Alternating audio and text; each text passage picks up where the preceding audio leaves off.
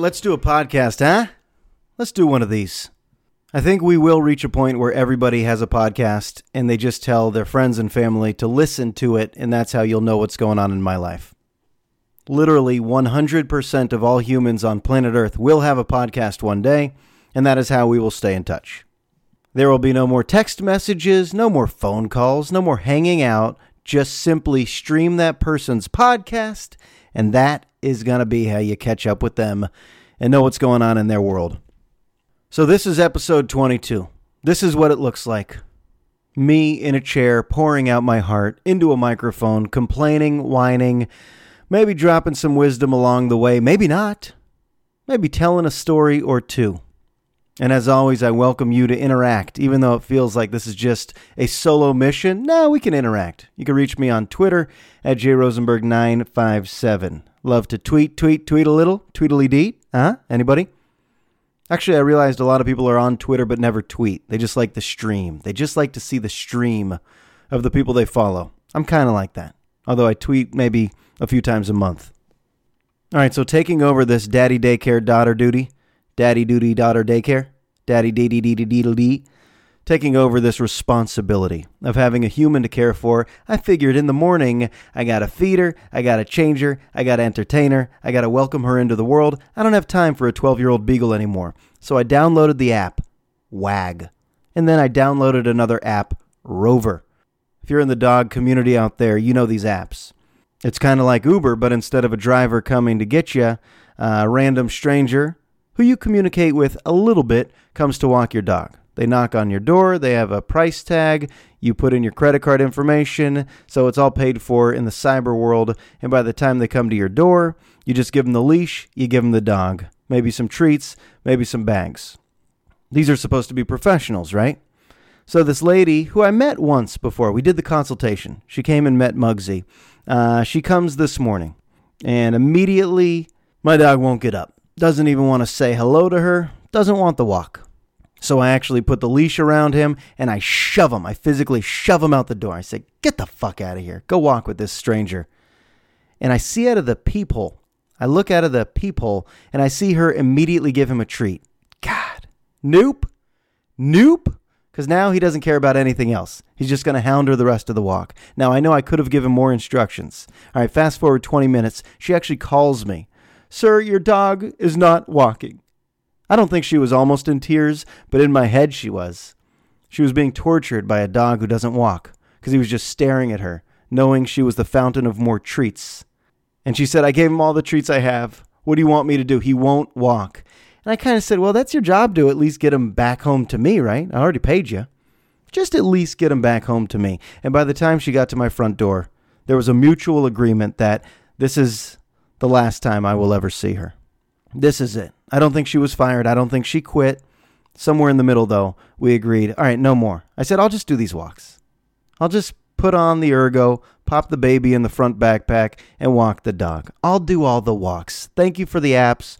Rover, and Wag. And I bet there's some legitimate dog walkers, some real pros, some real capable and competent dog walkers out there. But this lady really wasn't one of them. She did her best, I assume. But add that to the book of Muggsy abusing people. Just wouldn't walk. All right, clearly none of that matters. But I thought about what does matter. I did. Comes down to one word. You ready for this? Grab a pen. Okay? Does it have ink? If it doesn't, doesn't that cause you at least five seconds of rage when you try to write something down real quick and the pen doesn't have ink? All right, but grab a pen with ink, write down this word. Here's what matters. Maybe the only thing in life that matters comes down to one word relationships. And I know what you're picturing maybe husband, wife, maybe friendships, maybe family members. No, no, no, way beyond that. Relationships. So, what matters in life? You know, what's important? When you reach adulthood and you start to dig deep into your brain and say, all right, what's the purpose? What are we really doing here wandering through life? Relationships.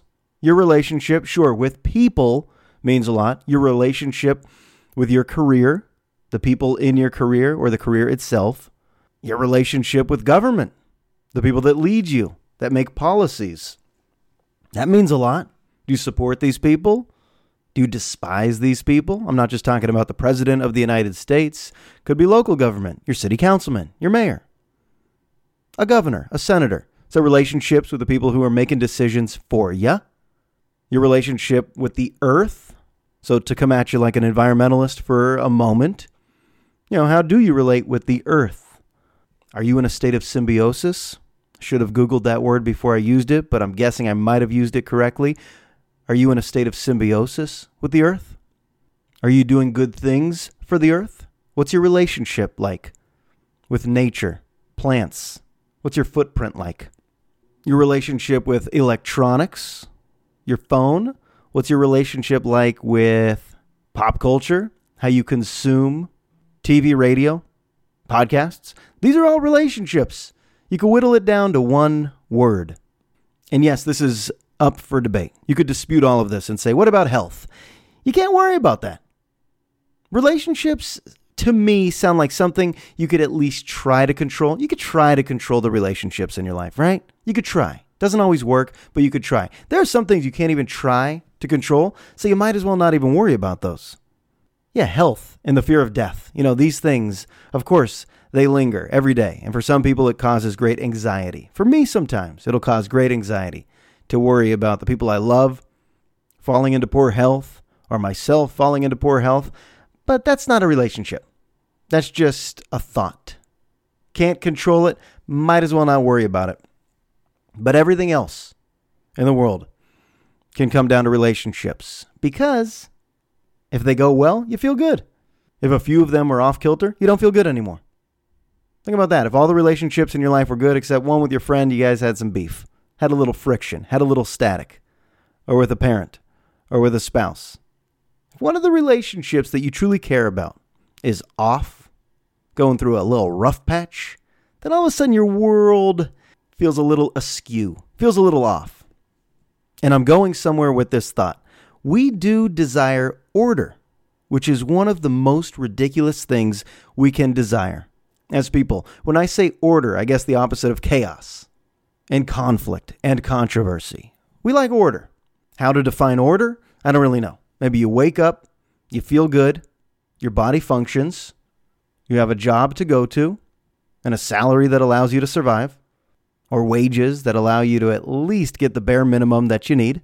Order, you're not in fights with people, you don't have a lot of controversy in your life, you're disease free, this is me trying to define order, something that I guess we strive for. Your car runs, your fridge is full of food, you get enough fitness in your life, you sleep well. All right, you get it. That's order. But I don't think we are entertained by order. And here's how I know that. Most of the great TV shows we've seen and the great TV show characters out there are not presenting smooth experiences. They're not even likable people, not people you would even want to be friends with. A lot of the best TV show characters and TV shows involve controversy and unlikable characters. And I was thinking about this because I'm watching a damn show on HBO right now called Succession.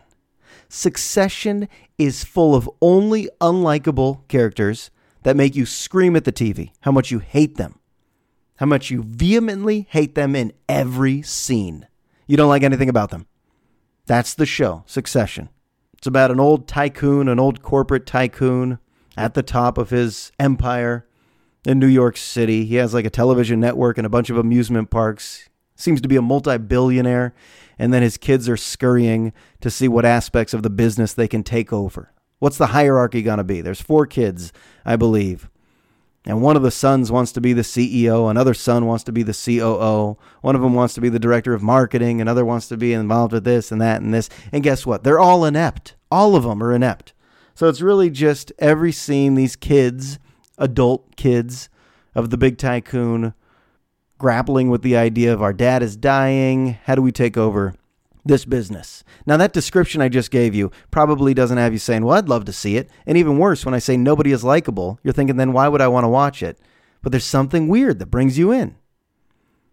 And I think people are drawn to shit that they don't necessarily enjoy that reflects the opposite of order. I don't want to see a TV show with characters who are all in order, the way I described what some people desire order. No sickness, all your needs are met, no disarray, no controversy, things we kind of say we want in our lives, which would make us feel, I guess, successful in some way if our lives are in order. But that's not how life is. As the Buddhists tell us, suffering, that's what life is.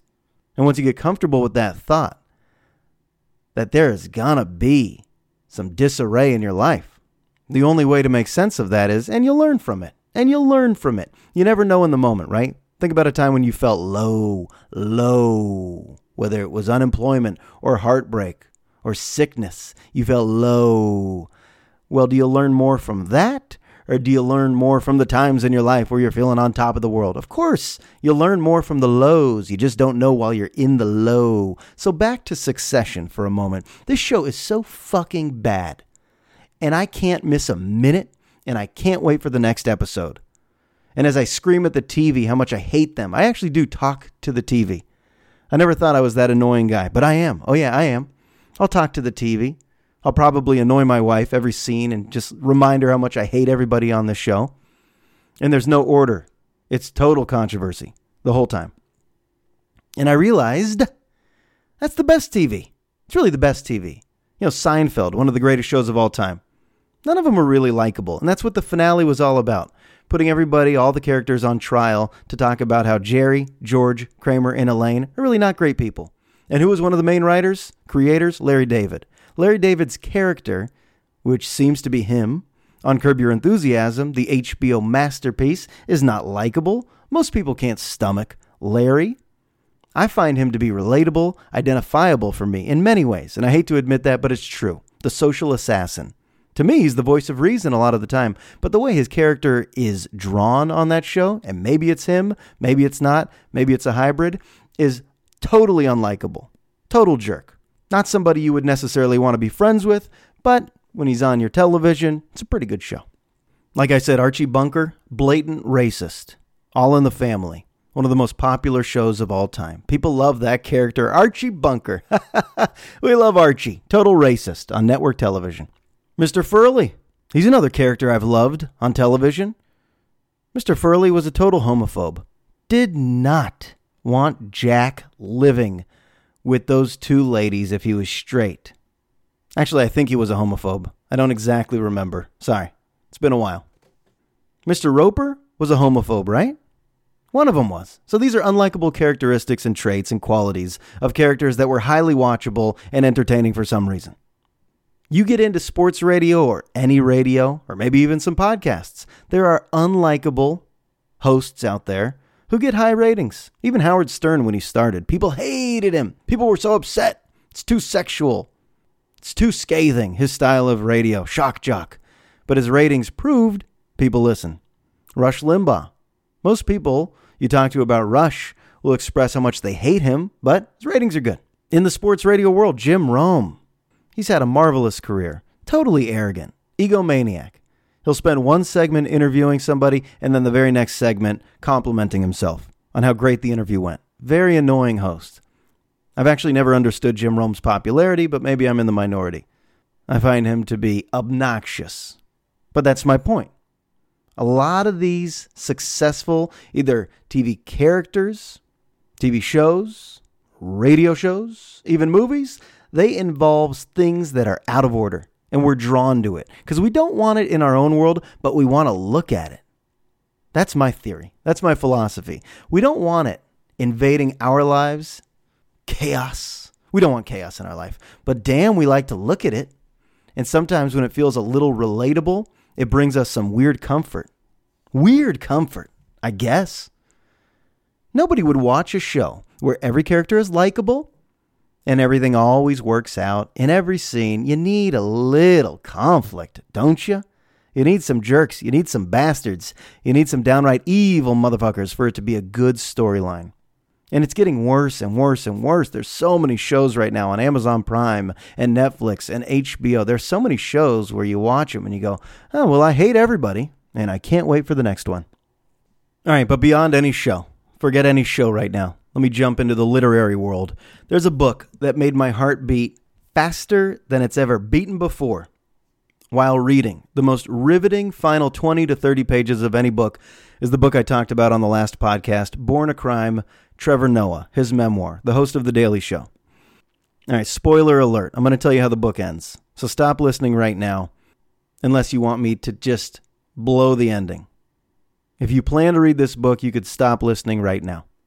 No hard feelings. If you already read the book, keep listening. And if you know for a fact you'll never read this book, keep listening. The last time I talked about this book, Born a Crime, Trevor Noah, the history of apartheid, his own personal family history as well, I said I have about 30 pages to go. I didn't realize it would become this much of a thrill ride. I was sweating. Reading the final 30 pages of this book, it went in a direction where I was saying, no way, no fucking way did that happen. No way, no way. And it remains a cliffhanger. I'm going to tell you what happened. I'm going to connect it to the world of religion for a moment. I don't really talk a lot about religion, but this book involves a lot of the aspects of religion that are pretty fascinating. So here's how it ends. Trevor Noah's mom, we all know, black woman, had intercourse with a white man from Switzerland in South Africa. Trevor Noah is born. She was never married to this man. They never even really had a relationship. She just wanted a son, and this white man knew it was a crime. She knew it was a crime because blacks and whites were not supposed to procreate in South Africa under apartheid. It was an actual law. I discussed all that. So Trevor Noah is born has to be hidden, learns a bunch of languages, identity crisis all over the place. But the mom eventually gets together with a guy named Abel. Abel is a big, tall, strong, alcoholic mechanic who is 100% physically and emotionally abusive to Trevor and his mother. Every page worse than the last, the things that Abel does. But finally, after years and years and years of abuse, Trevor graduates high school, he moves out. The mom finally, after so many unwarranted beatings, finally leaves him. And in a way, she becomes unlikable in this book for exposing her young children to this guy, Abel, and continually forgiving him and forgiving him and forgiving him and allowing him back in their lives. But finally, she says, Adios, enough goes off with another man, has another child. And one day, when she is coming back from church, Trevor Noah is probably 19 or 20 years old at this point. One day, when his mom is coming back from church, Abel greets her on the front lawn with a gun and shoots her. Right there, in front of her kids, in front of her family, her new husband, shoots her in the leg. Looks like he's going to shoot her young son, so she jumps in front shoots her again, and then one of the bullets goes right through the back of her neck and through her cheek, but it doesn't hit anything that would kill her. And the doctors said this is an absolute miracle. And then this guy, Abel, has the gun to Trevor Noah's mother's head and keeps firing, but the bullets aren't coming out. And this was not like a broken gun. The way Trevor Noah describes it is that the bullets were supposed to come out and kill his mom that day but they didn't. The bullets stopped coming out. And there were bullets in there. I know this sounds like it's fiction, but this madman Abel on the front lawn greets Trevor Noah's mom with all of these bullets that don't kill her. Now her nose is busted, cheek is busted, leg is busted, so she is rushed to the hospital. That is when Trevor Noah's younger brother calls him and says, Trevor, mom's been shot. So Trevor comes to the hospital, hears all about it. This guy, Abel, then plans to kill himself, but one of his relatives talks him out of it, so he turns himself in. And I guess the cops in South Africa, a bit of an old boys network, he doesn't really get much of a sentence. Today, in Johannesburg, this guy Abel is still alive and he is still walking around free. I don't know if I did a great job describing just how insane reading this unfolding was, but the fact that the mom is still alive is a miracle. It truly is a miracle. And I don't know if anybody listening has ever been a part of a miracle or witnessed a miracle, or you feel like you see miracles every day. I don't know if a miracle has ever happened to me, a true miracle. But reading about this gun to her head, bullets don't fire, she gets to live. And the last page of the whole book is the mom telling Trevor, that's God's work. All right, so she takes the religious way of thinking about it. That's God's work. And the book ends, and you go, whoa, Maybe it was. Even if you're not religious, you go, huh, that's one of those real miracles. Maybe it is God's work.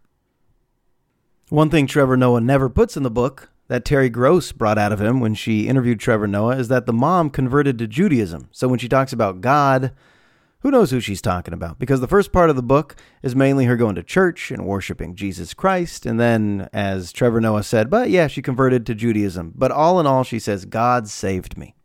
And me, the reader, I don't think it's up to me to agree or disagree. I just marvel at this woman who took it all in stride with grace and said, yeah, that was God's work. Moved on with her life. Apparently not haunted by it at all. Interestingly, God, just the idea of talking about God, is connected to prayer. And what is prayer to somebody like me? It's when you put your hands together, like the thanks emoji, and just look up at the sky and make a wish for something good, right? Like, I hope my baby remains in good health. Or I hope I have a successful marriage. Or I hope my parents live long lives. I actually do this. What am I doing? Am I truly praying to God? There are so many people who are not religious. I'm guessing atheists, agnostics, that still say a little mini prayer here and there. A little mini prayer here and there. When your prayers do get answered, though, you got to wonder, hmm, what's going on? This just became a religious podcast. I'm changing the whole theme. The whole theme is going to be religion, uh, or not. But there are some things you will read in history maybe some things you've experienced as well that are truly miracles. And those instances, those experiences are so interesting to think about. When you can't chalk it up to anything natural or logical or feasible or plausible, you just have to look up at the stars and you go, all right, something cosmic is going on, something mystical is going on. You hear some stories like this. I've heard some Holocaust survivors tell their story. It's miraculous how some of these people actually got out of the camps. It's insane to think about. All right, transitioning out of this is not easy because it got a little too deep, got in the deep end, got to get back to the kiddie pool for a moment. Because I've been promising and promising to finally talk about Louis C.K. just for a moment. Actually, no, this does go back to religion. Louis C.K.'s last stand up special on Netflix called 2017 has the greatest joke ever written about religion, ever.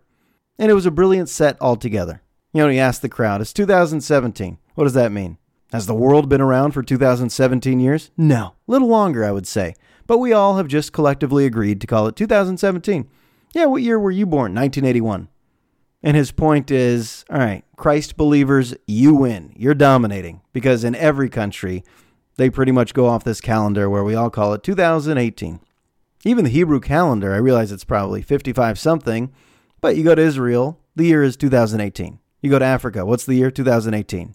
Go to Europe, what's the year? 2018. Go to Australia, go to North America, South America, Central America. What year is it? It's 2018. All right, Christ has won. We get it. And Louis C.K. obviously made it very funny. But he pointed out so many of the ridiculous things that we just accept, which is what a good comic should do. And he proved that he's very smart.